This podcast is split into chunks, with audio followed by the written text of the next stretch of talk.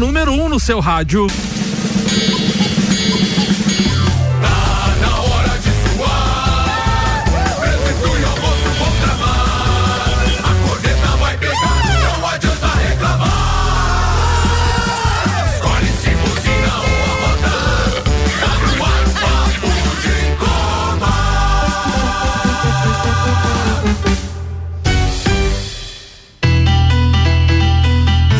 Turma, segunda-feira, 12:02, começando o Papo de Copa desta segunda-feira com Posto Copacabana, promoção R$150 garantido.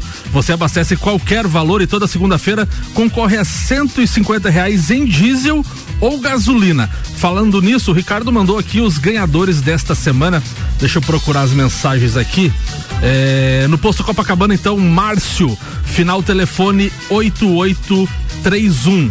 Márcio, telefone 8831, passa lá no Posto Copacabana que tu foi o premiado da vez. MK Detalhamento Automotivo, vitrificação completa, lataria, vidros, rodas, plásticos e borrachas por apenas R$1.490 ou 10 vezes de R$149.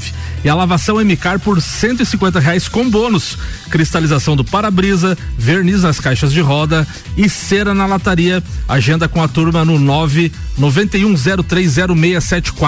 Comigo na bancada ele, Hernani Oliveira Filho. Tudo bem, Nani? Tudo bem, Samuel. Bom dia a todos. Eu inicio essa segunda-feira sendo o único representante que o time foi vencedor no início do campeonato nessa bancada aqui. Depende. Saudação a todos. O único vencedor. Verdade. Um abraço a todos São Paulinos aí. O importante é como termina, não como começa. Calma, Marafigo. Calma, que ano passado tu... Calma, a pauta é depois, gente. Calma. Qual que é a tua pauta, falar disso, Nani? Hoje eu trouxe aí sobre Fórmula 1, falar um pouco da nossa base, dos futuros pilotos promissores e também falar um pouquinho de São Paulo. Ah, você vai falar de Fórmula 1, mas já quis dar uma cutucada nos estadual, é isso? Eu gosto de cutucar, Samuel. Como é que é? Alemãozinho da Resenha, está bem hoje, Alemão? Muito tranquilo, é um prazer imenso dividir a bancada com meu amigo Betinho e com o Figuinho. Pode aumentar.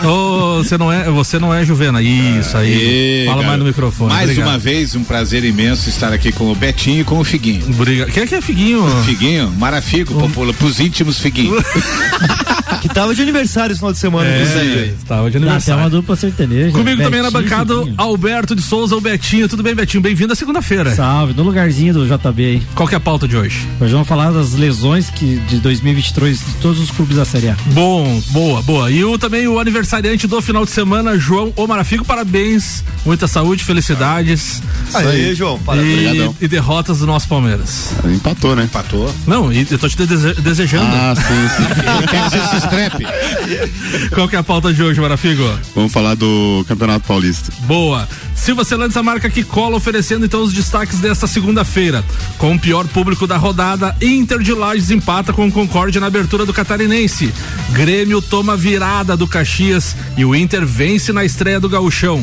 Dos quatro grandes, apenas o Palmeiras não venceu na primeira rodada do Paulistão para a alegria do Nani. Destaque das redes sociais das últimas 24 horas, Flamengo e Vasco jogam duas vezes no mesmo dia em rodada do Carioca e amistosos no Uruguai e nos Estados Unidos. Com duelo de gigantes e zebra, Copinha define hoje os finalistas então da competição. Biadade perde nas duplas e dá adeus ao Austrália Open de tênis. Vinícius Júnior chega a 70 gols pelo Real Madrid e fica apenas atrás de Ronaldo Fenômeno. NFL, Lions vence Buccaneers e voltam à final da Conferência Nacional após 32 anos. Falando nisso, tem áudio do Ricardo Córdova falando sobre a NFL. Brasil conquista a primeira medalha em Olimpíadas de Inverno no snowboard. E seleção dos mais caros do mundo vale 6,6 bilhões de reais, mas não tem nenhum brasileiro entre os 11. Tudo isso e muito mais. Papo de Copa. Começando então o Papo de Copa desta segunda-feira com Cicobi, mais do que uma escolha financeira. Globo Jeep Ram, sua concessionária Jeep Ram da Serra Catarinense. E AT Plus, agora com novos planos, velocidade de até 800 mega a partir de R$ 117,90 mensal. Chama no 3240-0800. A gente tem muito estadual para falar hoje. O Maurício mandou um áudio aqui escrito estaduais, então ele vai falar no âmbito aqui geral. Vamos ver o que ele fala, a gente vai abordando um por um, até porque deve ser pauta do Alemãozinho, tem pauta do João Marafigo e pauta também da galera aí da bancada. Amigos, tivemos o primeiro final de semana cheio de estaduais. Nada muito digno de nota, nada muito promissor, porque os clubes, os maiores, principalmente, ainda ajustando as ferramentas.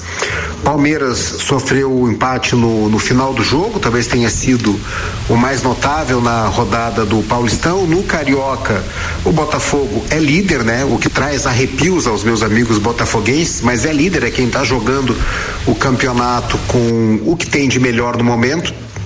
O Flamengo jogou duas vezes no mesmo dia, assim como o Vasco, né? Mas o Flamengo jogou com um time, uma espécie de time B do sub-20 no Campeonato Carioca, jogo em João Pessoa, mas teve no amistoso a estreia do De La Cruz, que se movimentou bem, mas contra um time norte-americano muito fraco. E no Campeonato Gaúcho, o Inter venceu o seu jogo sem público, né? Assistência do Valência, gol do Wanderson, mas o que me preocupou no final de semana, que eu acho que pode ser uma análise um pouco mais acurada, foi a péssima atuação do Grêmio diante do Caxias. Perdendo de virada, poderia ter sido mais, achei que teve pênalti não marcado pro Caxias, arbitragem bem condescendente com o Grêmio. E aí chega a notícia que o Renato é quem está com o telefone na mão fazendo contratações, meio que na figura de um executivo de futebol. O Grêmio precisa contratar. O Grêmio precisa sequer alguma coisa melhor na temporada, né? Precisar depende dos objetivos. Mas pela amostra até agora nessa temporada foi muito ruim. E se ficar defendendo que foi desse modo que se chegou em segundo no Brasileiro, me parece pouco pro tamanho do Grêmio. Um abraço em nome de Desmã, Mangueiras e Vedações, do Colégio Objetivo e da Madeireira Rodrigues. Esse senhor que me antecedeu, que de maneira brusca fez com que a minha inteligência fosse para baixo do tapete. Brutinho? Eu queria dizer para ele o seguinte: o Grêmio se apresentou faz 8 dias, o Caxias está há 2 meses e meio treinando, trazendo jogadores, contratando, e foi merecida a vitória do Caxias. E o Caxias no primeiro tempo perdeu de levar 2, 3 gols e o Grêmio deixar a coisa resolvida. Quando foi para o aspecto preparação física, o Caxias melhor preparado aproveitou as oportunidades, principalmente um erro grotesco de começo de temporada do zagueiro Eli, e o jogador entrou livre e fez o 2º gol. Que o Grêmio precisa contratar? Precisa, e muito, porque esse ano não tem um sobrenatural no time. O Campeonato Gaúcho teve a primeira rodada iniciada, o Caxias venceu então o Grêmio por 2-1, já o Inter venceu a Avenida por 1-0, com estreia aí de alguns jogadores, o Alário, o Ivan, inclusive o goleiro Ivan se machucou, não sei se retorna esse ano, né, Betinho? O prazo é sempre 9 meses agora, de 8 a 10 meses, né? Então... Na estreia do goleiro reserva, recém-contratado pelo Inter aí pra ser reserva do Rocher, se machucou então feio e não volta provavelmente nessa temporada. E o Inter que só não liberou o Kenner, né? O goleiro reserva, porque o mesmo não quis sair. E agora caiu no colo de um ontem, entrou um garoto da base no segundo tempo e provavelmente ele vai ser o 2º goleiro. Alemãozinho da resenha, se classificam os 4 primeiros para as semifinais do Campeonato Gaúcho, né? Não, como é que é o regulamento? É primeiro ou oitavo? Do primeiro ao oitavo. Ah, tá, então beleza. Então a gente tem o Ipiranga com 3 pontos, Caxias com 3, Inter com 3, Juventude com 3, aí as equipes que empataram então São José, São Luís, Novo Hamburgo e Brasil de Pelotas. Se o campeonato terminasse hoje, o Grêmio estaria fora das quartas de Onde vai, Alemão? Volte pra bancada. Alemão se retirou da bancada depois dessa. Alemão, não podia perder a piada. Eu pensei que era os 4 primeiro, daí foi olhar, nem nos 8 não tá, Alemão? Nem nos 8? Meu Deus, que vergonha. Ô, Alemão, nesse final de semana tava lá na torcida do Caxias do Sul o Diego Lugano, que uruguaio, sim, já jogou no Brasil, em especial no São Paulo. O filho do Diego Lugano vai jogar pelo Caxias e o Diego Lugano estava lá acompanhando, só que o filho ainda não, com a documentação em dia, ainda não estreou contra o Grêmio, mas será a nova contratação do Caxias. É engraçado que o Caxias só contrata filho de zagueiro bom, né, que teve história, filho do Sandro, filho do Lugano. Filho do Sandro Ribeiro, aqui de lá, participa do Copa Cozinha. Isso. Isso. Tá lá, né? Mas eu acho, só voltando um pouco no Grêmio, eu acho bem injusto você criticar demais os times na primeira rodada. Eu acho que o Grêmio errou.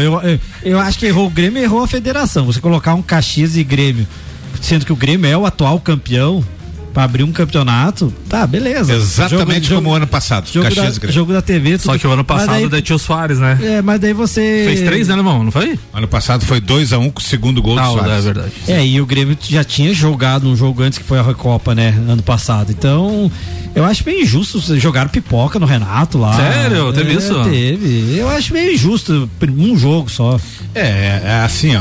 Eu já começaria colocando a gurizada que voltou do Sub-20. Já começa esse engana bobo desse ano pro Grêmio. Fica já que passando pano, tem que criticar, já que o Grêmio tá com o Pires na mão, tá sem dinheiro, você tem que trabalhar na base e daqui a pouco tentar descobrir algum jogador que possa te dar lucro, ou algum jogador que custe 20 mil reais por mês e que você possa incorporar no time titular. Qual a maneira de fazer isso? Colocando nesse campeonato gaúcho pra ver o jogador jogar, né? GS Prime Auto Center, pneus, rodas, bateria, troca de óleo, suspensão, freios e muito mais. Siga @GS Prime Auto Center. E Nani, transformando ideias em comunicação visual, o Instagram é @NaniComunicaçãoVisual. O Maurício não falou sobre o campeonato catarinense, a gente teve rodada também iniciada da competição, o Criciúma, atual campeão, fez 4-1 no Figueirense, o Joinville perdeu em casa por Marcílio Dias por 3-2, a Chapecoense fez 1-0 no Hercílio Luz, o Barra perdeu para o Brusque por 3-1 e o Avaí fez 3-2 no Nação, e o Inter de Lages estreou ontem diante da sua torcida 0-0 diante do Concórdia, e depois daquela polêmica de valores de ingresso, o Inter teve o pior público da rodada. Criciúma e Figueirense 10.186 torcedores, Avaí Nação 5.400, tô arredondando aqui, tá, gente? Chapecoense e Hercílio Luz 5.300, Joinville e Marcílio 4.500, Barra e Brusque 866 e o Inter de Lages e Concórdia apenas 775 torcedores. Eu acreditei que eu achava que daria menos torcedores, ainda me surpreendeu esse público com o ingresso tão caro. Alberto de Souza, a gente comentando nos bastidores, faltou o clima de jogo ontem, né? Eu acompanhei de perto a semana inteira de treinos, né? Nós tínhamos 3 jogadores para ser reavaliados e infelizmente 2 que são considerados titulares não puderam jogar e apenas o Bruno conseguiu jogar. Eu acho que, claro, falta jogador, isso ficou notório ontem, tipo, pelo menos umas, assim, para chegar e jogar umas 3 peças, no mínimo, mas eu acho que faltou um clima de jogo, clima da cidade, de torcedor. Eu acho que os jogadores sentiram um pouco isso, do vestiário, alguma coisa assim, foi tentado, começa, é que a estreia sempre tem um nervosismo, não adianta, o cara mais experiente que tem os primeiros 5 minutos. E quando você chega e vê aquela movimentação, aquele cheirinho de espetinho de gato lá na porta, aquela pipoca, aquela galera fazendo fila, o ônibus entrando, a galera gritando, batendo no ônibus, os foguetes e tal, isso já te dá um outro. Você entra antes no jogo. Isso não teve ontem. Então, demorou pra... E o aquecimento, eu acho que deu 700 pessoas, mas no aquecimento não tinha 200. Então faltou esse clima de jogo, eu acho que poderia ter sido um pouco melhor. Gabriel Ataíde, assessor de imprensa do Inter de Lages, tá te mandando um abraço aí, abração pro Gabriel, acompanhou nós aí esses dias. O Gabriel, um baita de um parceiro, um grande profissional aí na frente das mídias sociais do Inter de Lages. Tá fazendo chover. Falando em ingresso, o próximo jogo do Inter é Marcílio Dias e Inter lá em Itajaí, no dia 24 de janeiro, que é quarta-feira, né? Quarta-feira, dia 24. Lei 2. Olha bem o preço dos ingressos em Itajaí. O pessoal vai falar, mas lá tem plano de sócio, tem mais patrocinadores. É justamente por isso que o preço de ingresso aqui é caro, não tem patrocinadores. Coberta lá, R$60, descoberta R$40. Aqui em Lages a coberta tava R$90, R$30 a mais. A coberta no cimento. E a descoberta R$70, R$30 a mais. Então fica um apelo aí pra direção do Inter de Lages. Eu sei que se diminuiu o preço do ingresso agora, talvez mate o sócio torcedor, mas vocês podem fazer algumas coisas, alguns benefícios pro sócio torcedor a partir de agora. O Inter joga 2 fora agora, joga com o Marcílio Dias e com o Joinville, as 2 fora, e joga quarta-feira, dia 31, contra o Avaí aqui no Tio Vida, às 21h30. Tem uma série de coisas que vocês podem fazer, tá? Vou dar exemplo de algumas. Dá uma camisa pro sócio torcedor de presente agora, já que não ganharam ainda. Dá uma camisa de sócio para não matar o sócio. Fala pro sócio se ele levar alguém do Inter vestido na hora lá com você, com a sua carteirinha junto, entra de graça, faz algum benefício pro sócio. Mas diminui o preço do ingresso. É inadmissível pagar R$70 a descoberta para assistir Inter e Concórdia, R$90 uma coberta para assistir e R$170 numa cadeira. É inadmissível. Se você pegar todos os times catarinenses que estão no Campeonato Catarinense, o preço do Inter é o mais caro, se não é um dos mais caros. Então, assim, tá voltando depois de 5 anos, tem um apelo de voltar a jogar times grandes aqui, mas não é por aí. Vocês têm que ter ingresso popular. Quando eu falei... Quem tem que pagar o preço do futebol do Inter são os patrocinadores. R$170. Vão atrás de patrocinadores para camisa, vão atrás de apoiadores, vão fazer uma rede de sócios que o sócio tenha benefício em imposto de gasolina, em farmácia, em supermercado, enfim. Não pode matar o torcedor no preço do ingresso. E até porque você sabe que se você for depender do torcedor pro clube viver, o clube morre de fome. E o clube tem que ter outras fontes de renda, e a torcida o que quer? Aí eu faço a pergunta, você prefere ver 1.000 torcedores no estádio a R$40 ou você prefere ver 500 torcedores a 70? Primeiro que é uma coisa fácil de fazer matemática. Quanto mais caro, com R$170 hoje, que é o ingresso que para ver uma cadeira, com R$170 hoje, eu assisto o meu Grêmio de futebol porto-alegrense na Arena do Grêmio, num jogo no Campeonato Brasileiro. Alemãozinho, o ano passado na Série B do Campeonato Catarinense, que já era um precinho um pouco salgado pela Série B, era R$40 a descoberta e R$50 coberta na hora. E a cadeira, se não me engano, era R$60. Se eles mantivessem esse preço de ingresso, R$40, R$50, R$60, na hora, pro Campeonato Catarinense da Série A, e fizesse um plano de sócio atrativo, a metade do preço, cara, lotava o estádio. Lotava, que eu digo assim, 1.500, 2.000 pessoas, até mais. Cara, não dá esse preço de ingresso. Eu não sei como é que funciona a questão do estádio ali, o aluguel do estádio, se o clube não existe aluguel. Não existe, né? Então, se tu for ver que o Inter de lá está...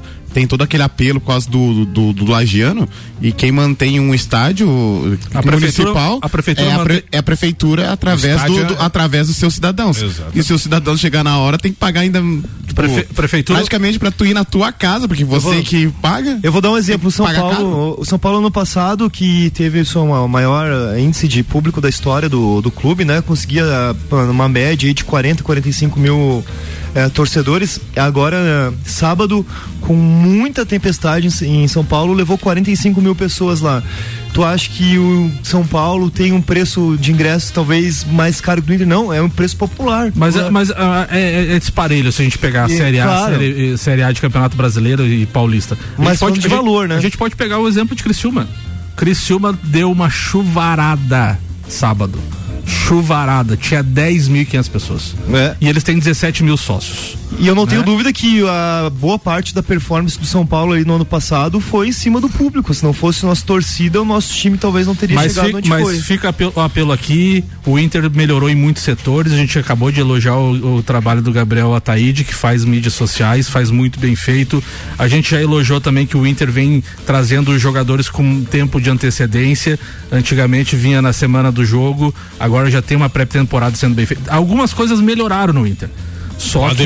Só que agora eles erraram no valor do ingresso, e eles têm que reconhecer. Eles reconheceram o erro, tanto que fizeram uma promoção em cima da hora, que o sócio poderia comprar 3 ingressos com 50% de desconto.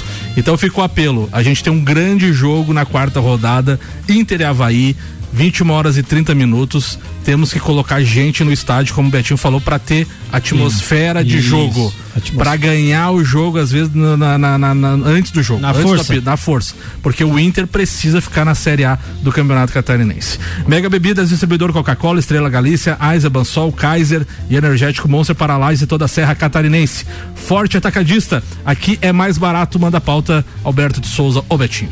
Bom, como você mesmo falou já no começo do programa, né, Samuel? A gente já começou ontem a primeira rodada do Gauchão já com a lesão grave do jogador Ivan, goleiro, né? Que é uma lesão de LCA. E eu já havia trazido ano passado vários números, vários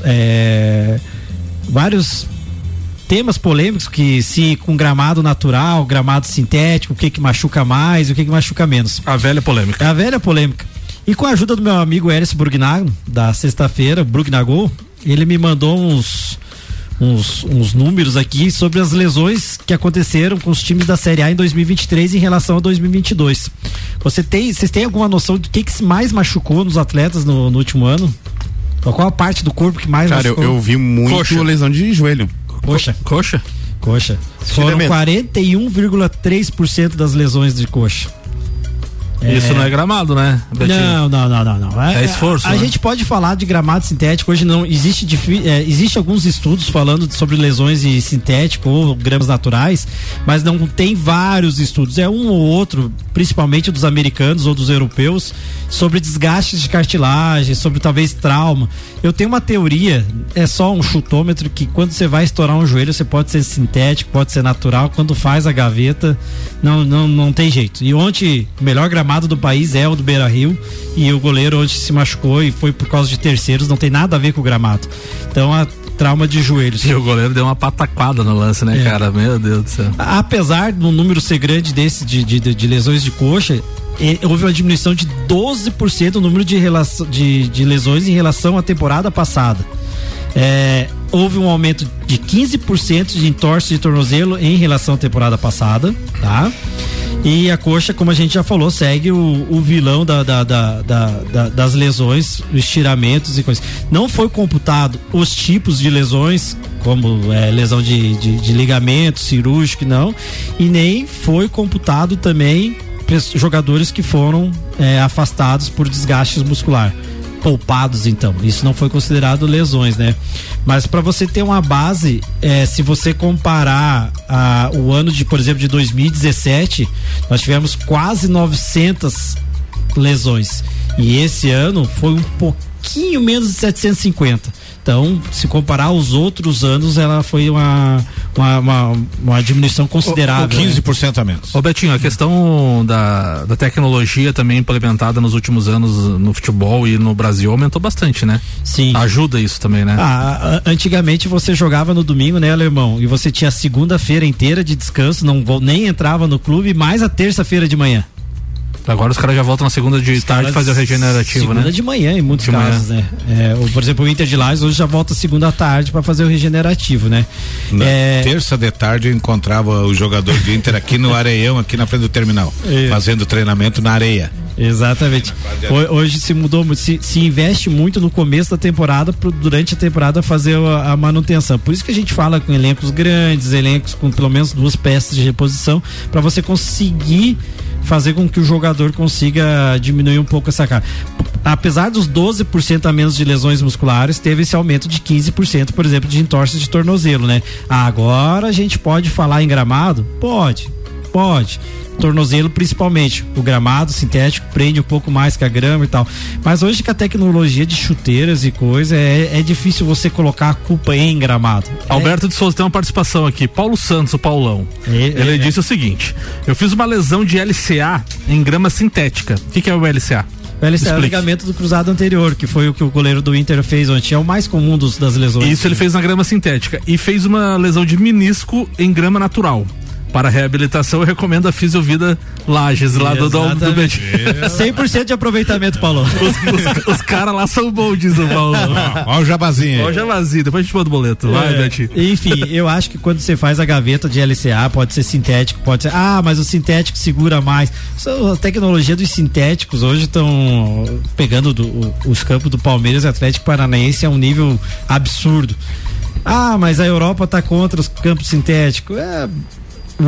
Vai de tecnologia para tecnologia, mas eu acredito que se você pensar em cartilagem, em impacto, pode ser que o sintético, mas não é o sintético que a gente é acostumado, é outro nível. Quem já teve a oportunidade de pisar no grama sintético, como é do Allianz Parque ou do Atlético Paranaense, vai ver que a diferença é quase mínima. Mas ontem a tristeza do goleiro do Inter, ontem, o cara vem com uma expectativa. O goleiro titular do Inter vai desfalcar muito o time do Internacional. Esse goleiro foi contratado para jogar durante 2, 3, 4 meses durante o ano. Aí no primeiro intervalo do jogo ele já sai machucado e provavelmente vai ficar o resto do ano fora. É muito azar. É muito triste. L10, Centro de Treinamento e Formação de Atletas, metodologia padrão CBF, informações no WhatsApp da Giza, 999256131, e o OTG e o Queijo e Companhia são mantenedores do projeto. 12:25, cabe a pauta do alemãozinho da resenha ainda. Vai lá, alemão, vamos falar do nosso gremião? Vamos falar do nosso Grêmio. Uma coisa que assim, o resultado de sábado, tudo normal, começou agora. Você tá estressado, irritado ou não? Não, eu tô irritado, foi assim, ó, desde que terminou a novela em julho para agosto do Soares, o Grêmio já sabia que o Soares não iria ficar. O Soares estreou lá nos Estados Unidos, inclusive, né? 0-0 o jogo. Esse Bruno, que é um dentista que está falando, por isso que eu sou a favor de que presidente do clube seja remunerado, que diretor do futebol seja remunerado. Por quê? Para que, se aceitar a proposta do clube para ir ajudar o clube, receba e pare por um determinado período as suas funções profissionais. Porque senão, quando não se ganha, muitas vezes se tapa buraco, pouco se convive com o clube, o que não é o caso. Esse Brum que está agora como diretor de futebol, ele está começando agora, ele é um dirigente há muitos anos, mas está começando agora, é um gurizão novo, ele tem muita coisa que ele tem que aprender. Eu acho que o que está faltando para ele é um suporte que possa fazer com que, por exemplo, o que eu contrataria hoje no mercado que sabe muito de bola? Paulo Pelaipe, que já passou pelo Flamengo. Bom nome. Eu traria o Paulo Pelaipe hoje e diria pro Bruno assim, ó, você ficará junto conosco, mas encosta no Paulo Pelaipe e aprende, vai aprendendo que você poderá se tornar um grande dirigente como ele já é. Então assim, o Paulo Pelaipe, para quem não sabe, começou nas categorias do Grêmio como diretor de futsal e foi galgando, e foi ele que fez aquele time de 2,5 milhões do Flamengo em 2013, que se tornou campeão da Copa do Brasil com o Hernani Brocador fazendo gol na final. Paulo Pelaipe era o diretor de futebol do Flamengo na época do Jorge Jesus, em 2019, e no Mundial de Clubes fritaram ele, tiraram ele do clube porque ele tinha feito um acordo entre jogadores e diretoria, e a diretoria não cumpriu o que tinha sido acordado. Exatamente. Aí se estourou onde? No mais fraco, no mais fraco, que é o diretor de futebol. E assim, então o que que tá livre no mercado, né? E ele é um bom jogador, ele é bom nome. Ele sabe tudo, inclusive na passagem dele pelo Grêmio, pra quem não sabe, quem descobriu no Paulista de Jundiaí Vitor Hever foi Paulo Pelaipe, que trouxe 2 jogadores que depois acabaram se consagrando no Grêmio. O Vitor é um grande goleiro, se tornando vice-campeão brasileiro com o Grêmio em 2008, e o Hever, que passou por diversos clubes no Brasil. E coincidentemente os 2 foram campeões no Atlético Mineiro também, né? Os 2 campeões com o Ronaldinho. O alemão traz um pedacinho da pauta dele de ir buscar 2 jogadores dentro do Brasil, coisa que o Palmeiras faz muito bem isso. Trouxe o Rony, trouxe outros jogadores. E o São Paulo tem feito isso com o Rato, com outros jogadores. Eu acho que vocês falaram semana passada aí que era legal olhar o Mercosul, mercado interno. Que eu acho que o Grêmio, lá na década de 90, com Arce, com Rivarola, já fez isso. Mas eu acho que o mercado interno tem esses jogadores que você pode. O problema é que eles estão inflacionados. Principalmente nessa época agora da Copinha, onde se vê muito jogador, dizendo, né? O Botafogo contratou um rapaz ali da base, se não me engano, Novo Horizontino, algum paulista ali. Aí que tu pega os caras novos, o professor futura venda. No caso do Grêmio precisava pegar um jogador que chegasse e resolvesse ali no ataque, né? Hoje o atacante sim, né? Tô falando do mercado interno, o Thiago Maia, que estava praticamente acertado com o Inter, agora o Inter recuou porque as pedidas do Flamengo 5 milhões de euros são maiores do que o Inter quer pagar. O Inter quer pagar 3,5, então, o Flamengo pediu 5 e não abre mão. O Flamengo pagou 4 e quer 5 pelo morto do Thiago Maia. Entrega na vez. Só que a diferença é que o Flamengo não tá com o Pires na mão. Então o Inter vai pagar os 5 ou não vai levar. O Flamengo se dá o luxo de botar o preço do jogador e bancar. É que coisa que o Grêmio Internacional não pode fazer, porque estão toda a vida precisando de dinheiro. O Inter agora que está mais folgado é porque recebeu antecipação de 100 milhões de reais, então folgou, né? Pôde fazer dívida a longo prazo, porque tem como pagar e como fazer. E era assim, isso, Alemão? Eu já, só para encerrar, eu acredito que o Grêmio necessite no mínimo de 3 a 4 contratações, um centroavante, um lateral e um jogador de meio campo. Gostei do Soteldo, acho que o Soteldo vai acrescentar muito e vejo o time do Grêmio como um time que esse ano vai beliscar o Campeonato Gaúcho, vai numa Copa do Brasil e Campeonato Brasileiro, com o investimento que se prepara entre mais 3, 4 jogadores, não vejo chance nenhuma. Vejo chance do Grêmio ficar mais ou menos parecido com o Grêmio de 2023, mas não vai ser muito fácil, porque esse ano nós não temos Soares. Alberto de Souza, o Betinho, tá fazendo sucesso aqui nas redes sociais, mais uma mensagem pra ele agora do Paulo Arruda. Seguinte, Betinho é muito fera, recupera todos os boleiros da cidade, profissional espetacular, ele só não recupera o futebol dele que ele próprio escondeu dele. Arruda, essa tua digitação tá brabo, hein? Ele só não recupera o futebol dele que ele próprio escondeu dele mesmo há 30 anos. Olha bem a digitação aqui.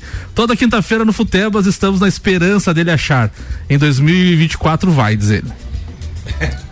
É que eu abandonei um pouco os gramados agora e tô mais no asfalto, mas não fui eu que tomei peru de pênalti, não.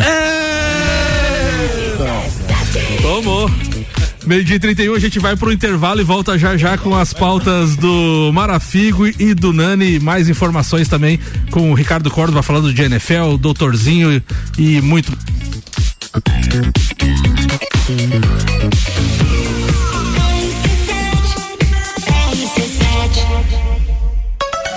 Na Real, toda terça às 8:20 da manhã, no Primeira Hora. Oferecimento The Sport One e My Broker.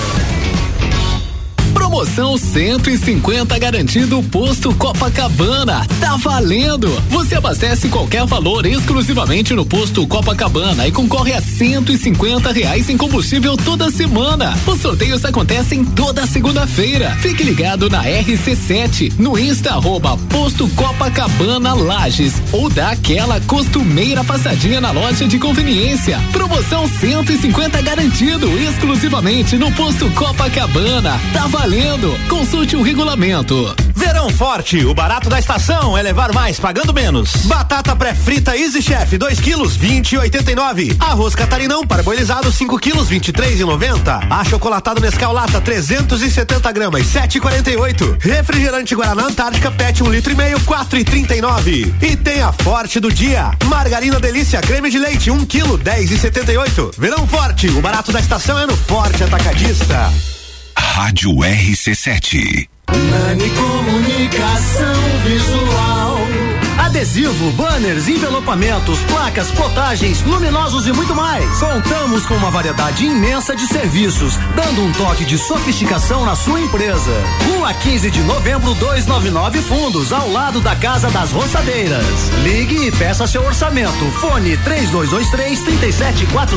Acesse naniconvisual.com.br. Nani Comunicação Visual. Cara, que sucesso isso! União de pessoas e crescer junto. Eu acho que deve ser tipo o Jorge Mateus, né? Com a nossa equipe, nossos fãs, sempre tem alguém do lado ali pra dar uma força, né? Cara, tipo Cicobi, que é uma cooperativa que vai muito além de produtos e serviços financeiros. E o legal é que você participa dos resultados e, acima de tudo, tem voz ativa. Vamos falar em voz ativa? Bora cantar? Mas que uma escolha financeira se tome. RC7. A AT Plus apresenta novos planos com velocidades surpreendentes de até 800 mega, a partir de R$117,90. Somos uma empresa 100% lagiana, dedicada a proporcionar a melhor experiência de conexão para nossos clientes. Estamos bem pertinho de você. Chama no 3240-0800 e conecte-se com o futuro hoje mesmo. AT Plus. Mega Bebidas é Coca-Cola. Mega Bebidas é Teresópolis. Mega Bebidas é Eisenbahn. Mega Bebidas é Sol. Sucos Del Valle e Energético Monster. Mega Bebidas é Água Cristal. Mega Bebidas é Kaiser. Mega Bebida. Há 10 anos a sua distribuidora para a Serra Catarinense. Na BR 282, número 2200, saída para São Joaquim, 3229-3645. Solicite agora mesmo a visita de um representante da Mega Bebidas. L10 Centro de Treinamento e Formação de Atletas. Metodologia padrão CBF com o professor e treinador Fernando Lessa. Alunos de 4 a 16 anos. Escola L10 no Clube Princesa, bairro da Penha. Matrículas WhatsApp 999256131 com a Giza. Instagram @L10 Escola de Futebol Lages. Traga seu filho fazer uma aula experimental. Patrocínio Queijo e Companhia e OTG Deportes. Bem-vindo ao mundo da aventura sem limites. Globo Jeep orgulhosamente apresenta Happy New Jeep, onde a emoção da liberdade é o seu destino. Linha Jeep Renegade Compass Commander com preço de nota fiscal de fábrica, mais 100% da FIP no seu Jeep seminovo, mais taxa de 0,99% em 36 meses. Aproveite, ofertas válidas até 31 de janeiro. Consulte condições. Globo Jeep, explore e descubra Viva Jeep. Em Lages, na Avenida Presidente Vargas, 686. Paz no Trânsito começa por você. RC7, 24 minutos para 1 da tarde. Posto Copacabana, promoção R$150 garantido. Você abastece qualquer valor e toda segunda-feira concorre a R$150 em diesel ou gasolina. MCAR Detalhamento Automotivo, vitrificação completa, lataria, vidros, rodas, plásticos e borrachas por apenas R$1.490, 1.490 ou 10 vezes de R$149. A lavação MCAR por R$150 com bônus, cristalização de para-brisa, verniz nas caixas de roda, cera na lataria. Agenda com a turma 991030674.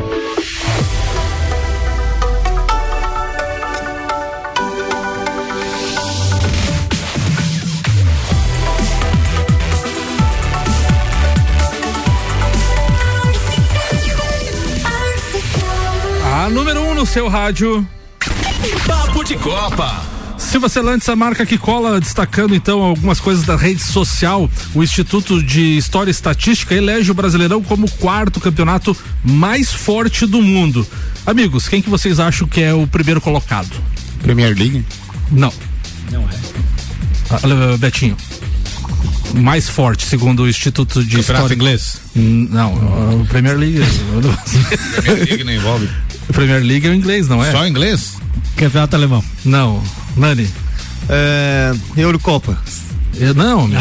Se perguntar pro Tite, eu mexicano, campeonato mexicano. O mais forte é o campeonato italiano. O segundo, a Premier League. O terceiro, o campeonato espanhol. O quarto é o campeonato brasileiro. Quinto, alemão. Sexto, francês. Sétimo, português. Oitavo, holandês. Nono, belga. E décimo, campeonato argentino. O Globo Esporte traz destaque também para Jean Infantino, presidente da FIFA. Abre aspas. Temos que implementar derrota automática para o time cujos torcedores cometerem racismo e causarem abandono da partida. Isso vai dar muito pano pra manga. E o Sandro Sotile, sempre com aquelas sátiras, alemãozinho. Ele falou o seguinte: mas o Grêmio só perdeu o Soares. Aí deu umas risadas. Daí ele falou assim: meu galo, o time do ano passado era o Soares. Ele cavava o escanteio, cobrava, ia cabecear, nas horas vagas cortava a grama da arena e botava a rede nas goleiras. Bem isso aí. Foi feito uma soma da pontuação e tal. Se o Luiz Soares não tivesse dado as assistências e feito os gols, o Grêmio terminaria em 12º colocado no Brasileirão. Teve um estudo em novembro ali que ele participou de 40% dos gols na temporada. Eu acho que ele foi melhor em todos no Campeonato Brasileiro, em assistência, em gol, Amigos, tem gente que gosta da bola laranja, eu não sou muito fã, mas o Ricardo Córdova, diretamente de Balneário Camboriú, vai falar sobre a NFL, ele e o Tequinho, o alemão. Verdade que ele é amigo do filho do Luciano Davan, agora não se largam? Ele e o Tequinho vivem comentando lá no grupo sobre a NFL agora, né, alemãozinho? É mesmo, agora estão os dois. Fala, Ricardo Córdova. Fala, turma, beleza? Um abraço pra todo mundo. Tô passando aqui só pra dizer que tô com saudade, por isso que tô tentando interagir de alguma forma. Sim. Obrigado, Samuel, e toda a turma aí. Mas então tô passando pra dizer que vou acompanhar cada vez mais de perto e tentar incentivá-los a curtirem cada vez mais a NFL, que já tem as suas finais de conferência definidas. Esse final de semana foi um final de semana alucinante pra quem gosta de futebol americano. Então, na conferência nacional, a gente tem o San Francisco 49ers, o meu 49ers, que vai receber o Detroit Lions no domingo, às 20h30, no horário de Brasília. E na conferência americana, o Baltimore Ravens vai ser visitado pelo Kansas City Chiefs, do já famoso Mahomes, às 17h de Brasília, e isso também no domingo, né? Todos os jogos vão ter transmissão pela ESPN. O detalhe desse final de semana é mais um daqueles motivos que eu incentivo os nossos ouvintes a curtirem a NFL, não exclusivamente pelo jogo em si, que para quem vai aprendendo e depois acaba se tornando simples. Tem algumas interpretações de regras que, o cara só vai aprender ao longo de anos. Mas depois ele é simples quando você vê 2, 3 jogos na televisão. E eu sei que muitos estão nos ouvindo agora e já começaram a ver NFL, inclusive depois que começaram a ouvir a gente falar aqui no programa.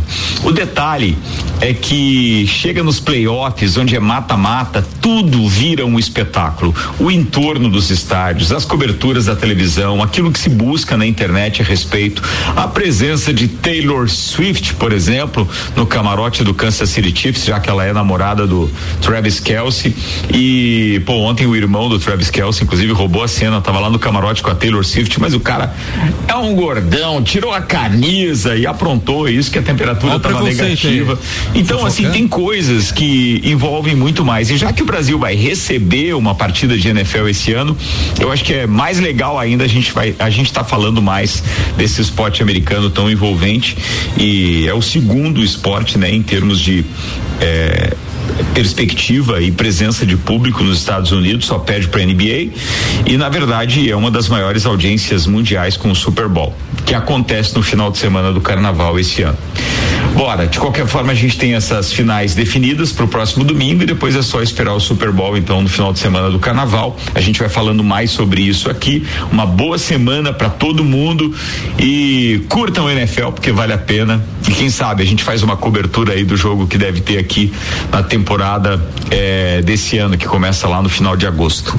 Bora, até mais, um abraço para todo mundo. Valeu, Ricardo. Cicobi, mais do que uma escolha financeira, Globo Jeep Ram, sua concessionária Jeep Ram da Serra Catarinense, e AT Plus agora com novos planos, velocidade de até 800 mega a partir de 117,90 mensal. Chama no 3240-0800. O da vez é o Nani ou o Figuinho, alemão? Eu acredito que seja o Nani. Que é o Nani? Quem que é o Figuinho, para quem não está acompanhando? Figuinho é o Marafigo, que estava de aniversário nesse final de semana. Estão todos convidados aí para a boate do 900 por conta do Figuinho. Ô, João, explica por que é Figuinho, João. Ô, Lemão, esse Figuinho vai creme de leite ou não? Não. Não vai, não. Vamos deixar em off. Eu acho que vai, só. Ó, censura. Vai, Lani, manda a pauta aí. Vamos lá então, Samuel. Hoje a minha pauta começa remetendo a meados do ano de 2009, especificamente dia 13 de setembro de 2009. Sabe o que aconteceu por lá, Samuel? 2009 o Flamengo foi campeão brasileiro, você lembra? O resto eu infelizmente também lembro. Minha filha nasceu em 2009. Olha aí, ó, boas lembranças. Por lá. 2009 foi a hora que o Palmeiras caiu, não foi? Não, essa aí foi que nós entregamos o campeonato pro Flamengo. O que entregou foi São Paulo por 1 ponto, né? O Palmeiras tava 11 pontos na frente. O Grêmio entregou pro Palmeiras, que entregou pro Palmeiras. Ninguém queria ganhar aquele ano. Ninguém queria, só sobrou pros carniços mesmo. Mas vamos lá. Zurubu, que isso, né? Zurubu, mascote, Samuel. Então, carniço que paz no coração. Síntese de linguagem, Samuel. Só lembrando que o Grêmio não entregou. O Grêmio jogou fortíssimo, mas infelizmente não deu. Samuel, em 2009, no dia 13 de setembro, foi a última vez que escutamos o tema da vitória da Fórmula 1 para um brasileiro. Rubinho Barrichello, então, na equipe Brau GP, subir ao pódio ao bater o pé e não querer trocar o seu câmbio, que era um planejamento da equipe, e foi a última vez que nós vimos um brasileiro levando uma corrida, ganhando uma corrida, né? Então, nós que somos o terceiro país com mais presença em pódios da história da Fórmula 1, perdendo apenas para a Inglaterra e a Alemanha, estamos com essa escassez de tanto tempo sem um piloto, né? Então fica na memória aí principalmente o pessoal mais velho que acompanhou o tempo de Ayrton Senna, essa vontade, essa ausência de um piloto brasileiro na Fórmula 1.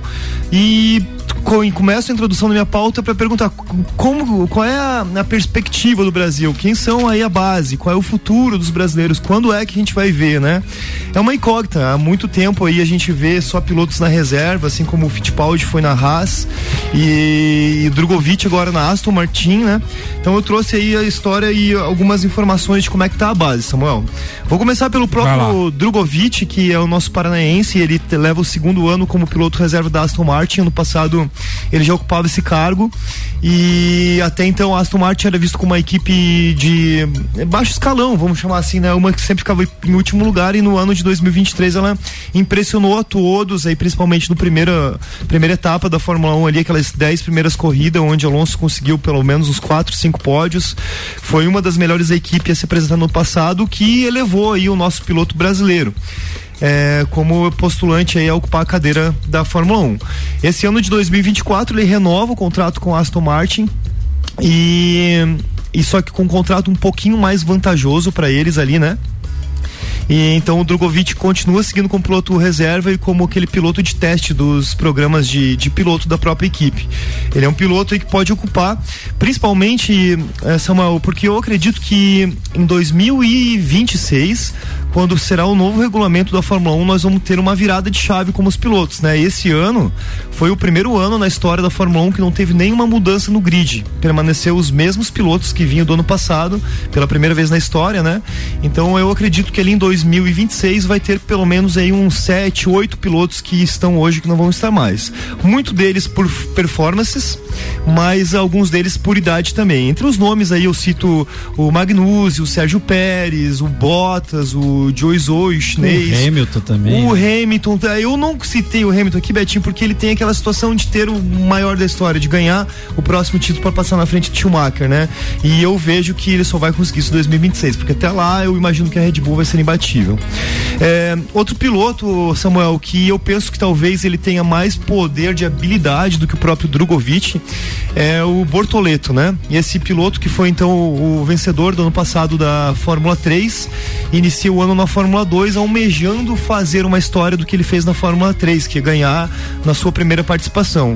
Isso enche os olhos das pessoas que estão capitão dos pilotos, dá muita maturidade para ele, né? Ele vai correr esse ano pela equipe Virtuosi, é uma equipe bem boa, ele tem boas chances de brilhar em 2024. Outras duas coisas que vêm como um poderio maior do que a representatividade dele na Fórmula 2 esse ano em 2024, né? É que ele assinou ano passado com a equipe McLaren como sendo um dos pilotos de teste dos programas de pilotos dele, né? E além disso, ele vem daquela academia Alpine de pilotos brasileiros, assim como o Drugovic participou. Então, na parte política e também no braço, esse piloto tem muito para representar e talvez seja uma esperança real aí de a gente ver pro futuro o Bortoleto com mais gana e principalmente almejar a Fórmula 1. Ainda, Samuel, temos um terceiro piloto aqui que é o Enzo Fittipaldi. Esse ele é um pouquinho mais, como diz o alemão, o verbo galgado, ele tem mais trilha na Fórmula 2. Ele participará pelo seu 4º ano seguido da Fórmula 2. Ano passado ele ficou em 7º lugar no GP, ele vai trocar de equipe também. Ano passado ele corria pela Carlin e esse ano ele vai correr pela equipe VAR holandesa. Ainda não tem um piloto para acompanhar ele, né? E ele corre bem, mas tem algumas instabilidades. O baixinho lá também representa bastante pelo próprio sobrenome que ele leva na Fórmula 1, mas também aí pela sua história que já vem há bastante tempo aí nos asfaltos da Fórmula 1. Por último piloto, Samuel, e não menos importante, eu trouxe aqui também o Caio Collet. O piloto, ele ano passado correu na Fórmula 3, acumulou aí ao longo da história dele na Fórmula 3, 11 pódios e 3 vitórias. E esse ano ele junta-se à equipe Nissan na Fórmula E. Ele comentou que teve a oportunidade de subir para a Fórmula 2 aí com uma busca de pelo menos 3 equipes, e acabou que esses convites chegaram muito tardiamente, onde ele não teve tempo para se preparar no requisito patrocínio financeiro mesmo. Então ele já vinha sondando essa participação na Fórmula E, e ele realmente foi lá para os Estados Unidos fazer esse ano de 2024 por lá.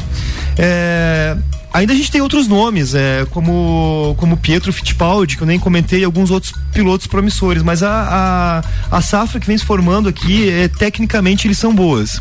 E eu acho que a gente nunca teve tão perto da parte financeira, que por muito tempo foi uma barreira mesmo. Isso que eu ia falar, né? Porque vai chegar na parte que é a principal, né? Se não pagar uma verbinha ou conseguir patrocínio, já era, né? Aí muitas vezes a parte política conta mais do que o braço do cara, né? Sim. Então eu acho que a gente tá num equilíbrio bom aí para que em 2026 a gente possa ter um brasileiro, o que a nossa velha guarda aí dos brasileiros, o pessoal mais velho gosta de Fórmula 1, almeja de estarmos lá. Então, é isso, Samuel. Eu trouxe um pouco da atualização da base. Belíssimo comentário. Qual que é a nota dele, Alemão? 9.3. Obrigado. Você falou dos futuros pilotos, eu sempre achei que um dos filhos do Barrichello fosse competir na Fórmula 1. Tá na Stock Car, um deles, né? E eles correm bem, tá? Sempre, um sempre foi campeão, daí chegou uma hora... parada, né? GS Prime Auto Center, pneus, rodas, bateria, troca de óleo, suspensão, freios e muito mais. Siga lá, @GS Prime Auto Center. E Nani, transformando ideias em comunicação visual. O Instagram é @NaniComunicaçãoVisual. Hoje a gente tem a definição dos finalistas da Copa São Paulo de Futebol Júnior. Horário. Às 19h30, Alemão. Tem Flamengo e Cruzeiro na Arena Barueri. Cruzeiro. E no outro jogo a gente tem Novo Horizontino e Corinthians, jogo que deu polêmica porque o jogo será na Neoquímica Arena. O diretor de base do Novo Horizontino acha que era uma leve beneficiada ao clube paulista. Falando em Flamengo, o doutorzinho chega para falar do Flamengo. Eu não sei se ele fala do Carioca, dos Estados Unidos, da Copinha, mas vamos ouvir, depois o Alemãozinho vai comentar em cima do comentário do doutorzinho. O Flamengo promoveu ontem a estreia do De La Cruz. Eu quero falar um pouco sobre isso, porque foi um jogo com cara de treino, né? O time americano muito fraco, o Philadelphia Union fraco demais, assim, aliás, como é fraco o futebol da MLS. Mas o Flamengo teve um time no primeiro tempo e outro no segundo. O time do primeiro tempo, destaque pro Cebolinha, que aliás, já tinha sido destaque na estreia do Campeonato Carioca. Cebolinha sofreu o pênalti, que deu o primeiro gol do Flamengo, cobrado pelo Pedro, e fez um golaço, né? O segundo gol do Cebolinha, muito bonito, aliás, uma jogada típica dele, aquela tendência dele de dar um tapinha da meia esquerda em direção ao meio para colocar o chute lá no ângulo contrário do goleiro, no ângulo esquerdo. E no segundo tempo, embora não tenha saído gols, eu quero destacar o entrosamento, né? Que é um entrosamento velho entre o Arrascaeta e o De La Cruz. De La Cruz já chega com um entrosamento adiantado, porque tem essa convivência com o Arrasca na seleção uruguaia. E muito preocupante o Gabigol, mas preocupante mesmo, já tinha sido no segundo tempo da estreia do estadual, e agora nesse amistoso contra um time fraquíssimo, é um jogador que simplesmente parece ter perdido toda a sua explosão muscular. É como se fosse um de nós, eu que tô falando, vocês da bancada, jogando lá no Flamengo. Parece que ele não tem mais aquela pegada de jogador profissional. Que problema é, o que e o que fazer, eu não sei, mas foi o que mais me chamou a atenção desse começo de temporada do Flamengo. Onde anda o Gabigol? Um abraço em nome de Desmã, Mangueiras e Vedações, do Colégio Objetivo e da Madeireira Rodrigues. Empresta ele pro Grêmio, que nós vamos mostrar onde é que ele anda. Deixa ele um mês treinando na mão do Renato e vocês vão ver o que o Gabigol vai fazer no Grêmio. A gente fala tanto de gerir times, né? Ontem eu achei que o Tite poderia sair titular com o Gabigol. E acho que próximo jogo eu deveria fazer isso aí, porque eu acho que o cara já começar na reserva, de novo eu na reserva, não vou ter uma chance. Claro que tem que aproveitar a chance. Mas a falta de desmotivação. E ele tá fininho. Eu acho que o problema dele não é muscular, não é técnico, não é nada. É totalmente psicológico. Aquela treta que ele teve. Não, ele é um bom jogador. Ele não caiu nas graças. Ele não tem maturidade sentimental pra baixar a bola e mostrar no campo. Pra ele, o orgulho é maior do que o futebol. Mas eu acho que ele devia procurar um novo clube, novos ares. O Grêmio seria mesmo um ótimo local pra ele. Até pelo pelo relacionamento que ele tem com o... Digamos, vamos fazer um cálculo rápido, certo? O Flamengo empresta ele pro Grêmio, o Flamengo deixa de... Claro, o Flamengo é um clube bilionário, não precisa disso. Mas eu digo assim, Flamengo deixaria de pagar 24 milhões durante 12 meses. Com esses 24 milhões que ele deixa de pagar, daqui a pouco ele acha um outro jogador que ele queira contratar, e aí tá, porque a pior coisa que tem é você trabalhar com um jogador desmotivado e um jogador que tá se sentindo, porque ele tá se sentindo prejudicado pelo Tite. Ou queira, ele vai pro banco no começo de uma temporada e o cara não dá uma chance pra ele. Claro que isso aí é uma rusga que eles têm de tempos passados que não vai se resolver enquanto ele não cai fora. Será que ele vai, antes do treino, ele fica lembrando, o que eu tinha que ter falado aquilo lá em cima do treino? É isso, o Tite deve lembrar toda vez que olha pra aquela cara dele lá. Maldita Heineken que eu bebi. Minha opinião, o elenco inteiro do Flamengo ano passado deixou a desejar. Inclusive o Gabigol, que tava gordo, e outros jogadores estavam. O Arrascaeta vivia lesionado, isso o Betinho pode falar, por má preparação também, não consegue recuperar, joga em cima de filtração e um monte de coisa. Eu acho que o Gabigol fez certo, mostrou que estava interessado e voltou a treinar antes, e fisicamente aparentemente a gente vê que ele está melhor. Agora basta ele treinar, ele tem contrato com o Flamengo até o final do ano, metade do ano ele pode assinar um pré-contrato, e não chegou proposta para ele. Como é que você vai? O Renato ligou para ele. Alemão, mas o Grêmio tem condição de pagar o Gabigol? 700 milhões de multa? R$1,5 milhão por mês, R$1,6 milhão por mês. Isso é o valor do Suárez. E mais, e o valor e a multa pra tirar. Não, eu acho, Samuel, que não é questão. Ele é um ativo do clube, o clube não vai se desfazer do jogador, cara. Tudo bem, mas eu faria o seguinte, se tiver em pé de guerra do jeito que parece que está, eu chegaria e chamaria o Gabigol e diz assim, vamos te emprestar pro Grêmio, você assina por mais um ano, e esse ano que você tá no Grêmio é um ano de empréstimo e o teu contrato fica valendo por mais um ano. Agora daria pra resolver. Mas Alemão, ele é um ídolo histórico recente. O cara foi campeão de tudo, exceto no campeonato mundial. Foi artilheiro de quase todas as competições que fez. Fez os gols mais importantes da história recente do Flamengo. Você acha que ele vai aceitar sair do nada assim do clube? Não vai, cara. E outra coisa, fale o que fale dele, pode ser mau caráter, ele pode ser o que de campo, pode ser provocador, nem uma vez ele criou tumulto do Flamengo. Depois do Tite, não. Não, nenhuma vez. Ele nunca chegou. Só a única vez que ele chegou e disse: eu tô cansado de jogar, quero voltar pra minha posição. Mas não falta treino, não chega atrasado, não faz tumulto. Então, tem fato de ser marreto, tem um monte de jogador. Alemão, você tá querendo. Você tá querendo um centroavante, porque vocês estão sem. O Renato ligou pra ele oferecendo que ele viesse pro Grêmio. Eu acho que se ele tiver descontente com o Flamengo e ele quiser forçar a barra, ele vai dizer, a partir de agora então não vou pra lugar nenhum, mas eu em julho vou assinar um pré-contrato, vocês não vão ganhar nada.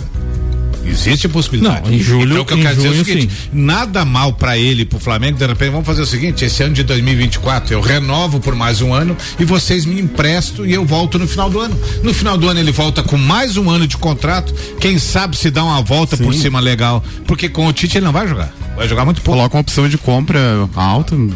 Mega Bebidas, distribuidor Coca-Cola, Estrela Galícia, Eisenbahn, Bansol, Kaiser, Energético Monster para Lages e toda a Serra Catarinense. Forte Atacadista, que é mais barato.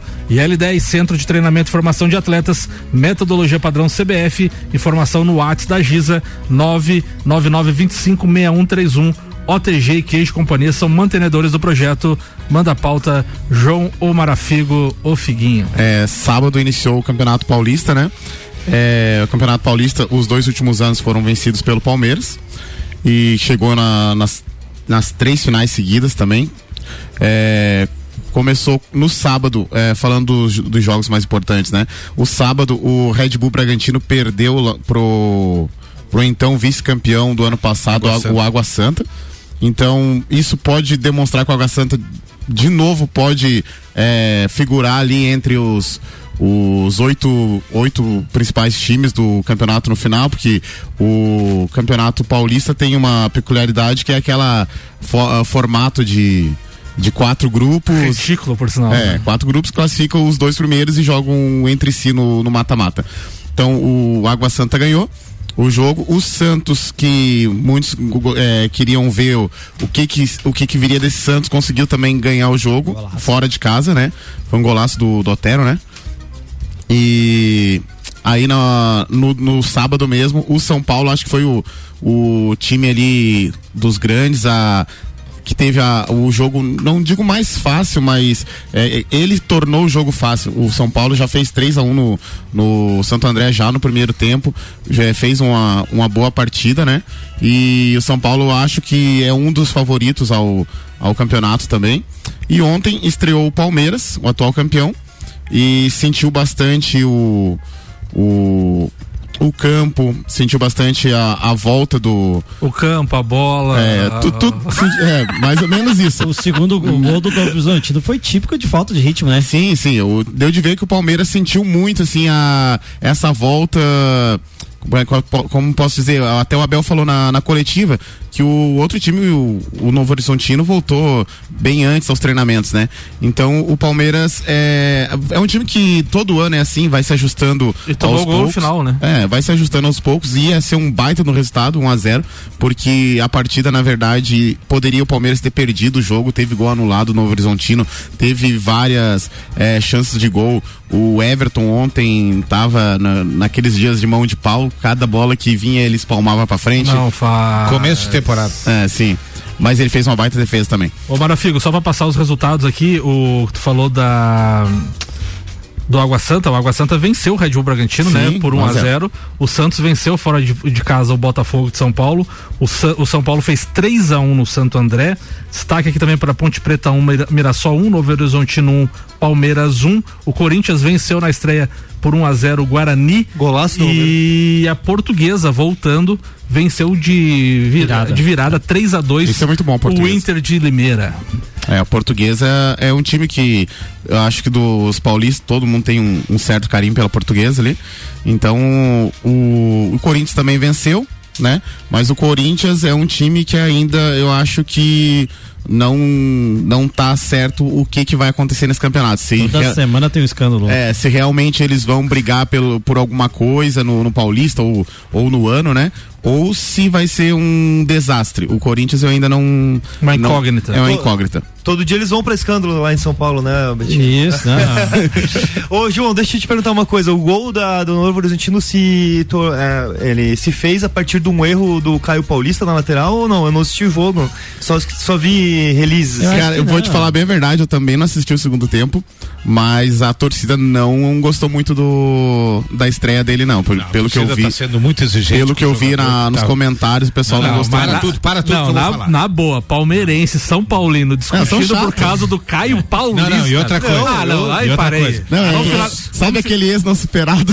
Vamos finalizar. Não, vamos finalizar. É o ex não superado. O cara me estreia, joga uma partida e a torcida já não tá de saco cheio do cara. Essa torcida do Palmeiras tá muito enjoada. Muito sarno. Azar, tudo certo, segundou, pai, com S de só por Deus, alemão. Assim não dá, pai, é de arder os olhos. Em Caxias do Sul, ontem, 10 uvinha com a camisa do Grêmio, pai. Mas nem nós no auge da ressaca não se arrastamos assim em campo, tio. Deus que te livre, JP Galvão não dá, pai, deu pra ti, não é à toa que a Itália ficou fora da Copa.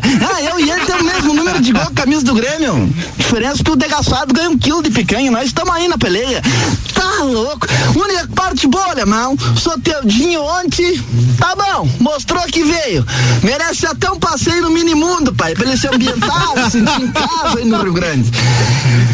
E o Grêmio e seus posts, a cada post tu pensa, agora vem alguma coisa boa. Tá pior que a tia no grupo da família, pai, só dá parabéns pros jogadores. Cansei, irmão, já me estressei. Gurizada, vamos dar e fazer uma baita semana que é só segunda-feira ainda, pai. Vai, não marcamos um churrasquinho ainda.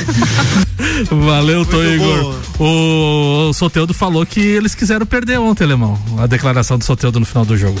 Eles quiseram perder? Falou. Depois eu vou te mandar o vídeo ali. Posto Copacabana, MK Detalhamento Automotivo, manda abraços, Dani. Um abraço então vai pra todo o pessoal do Inter de Lages, em especial aí pro Gabriel, que é nosso parceiro na Nani também lá. Um grande abraço aí, Gabriel. Parabéns pelo teu suor com o Inter de Lages aí, viu? Cicobi, Globo Jeep Ram e AT Plus, alemãozinho da resenha. Um abraço ao Tuigo, um abraço a todos os torcedores do Inter de Lages. É bom ver o time na primeira divisão, mas é aquilo que eu sempre digo, estrutura acima de tudo, e agora é a hora que vocês têm que chamar o torcedor pro lado, e não é com o ingresso caro que vocês vão ter torcedor do lado. GS Prime Auto Center e Nani, abraços do Alberto Souza, o Betinho que vem na vaga do JB. Um abraço a toda a galera da Segunda, obrigado pela recepção, pelo carinho, pelas cornetas. Um abraço a meus grandes amigos Paulo Arruda e o Paulão. Teus fãs. Meus fãs, obrigado pela consideração. E um abraço bem grande, do coração enorme do nosso amigo Ricardo Córdoba. Entendedores entenderão. Mega Bebidas, Forte Atacadista e L10, Centro de Treinamento e Formação de Atletas, João Omar Figo, pagodeiro, baileiro, manda abraço. Tudo. Gauchinho. O abraço vai especial pro JB, que semana que vem vai estar aí com nós, já estamos saudades dele, daquela resenha. E um abraço especial para todos os meus amigos que compartilharam felicitações nesse final de semana, e alguns puderam estar presentes. Churrasquinho vai ser quando? Presentes no pagode, no bailão e tudo. Churrasquinho vai ser quando? O churrasquinho ficou pro ano que vem. Boa. Betinho, sempre seja bem-vindo na segunda. Obrigado também, um abraço pro senhor aí. Do lado, tá vendo? Claro, esqueci. Dá os parabéns.